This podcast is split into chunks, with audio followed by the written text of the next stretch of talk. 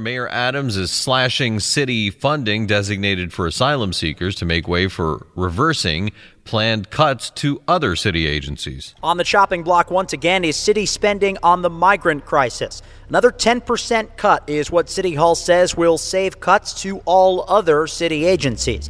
Councilwoman Alexa Aviles chairs the Immigration Committee and calls this misguided. Why should we be putting the onus on balancing the budget on some of our most vulnerable um, New Yorkers. No details from City Hall on where specifically the cuts are coming from as it pertains to migrant care. This is mired in giant contracts and uh, so many services across so many agencies. More than 60% of migrants who came through are no longer in city care. Mack Rosenberg, 1010 wins on 92.3 FM at City Hall. TuneIn is the audio platform with something for everyone. News. In order to secure convictions in a court of law, it is essential that we conclusively. Sports. Shot clock at four. Doncic. The step back three. You bet. Music. You set my world on fire. Yes, and even podcasts.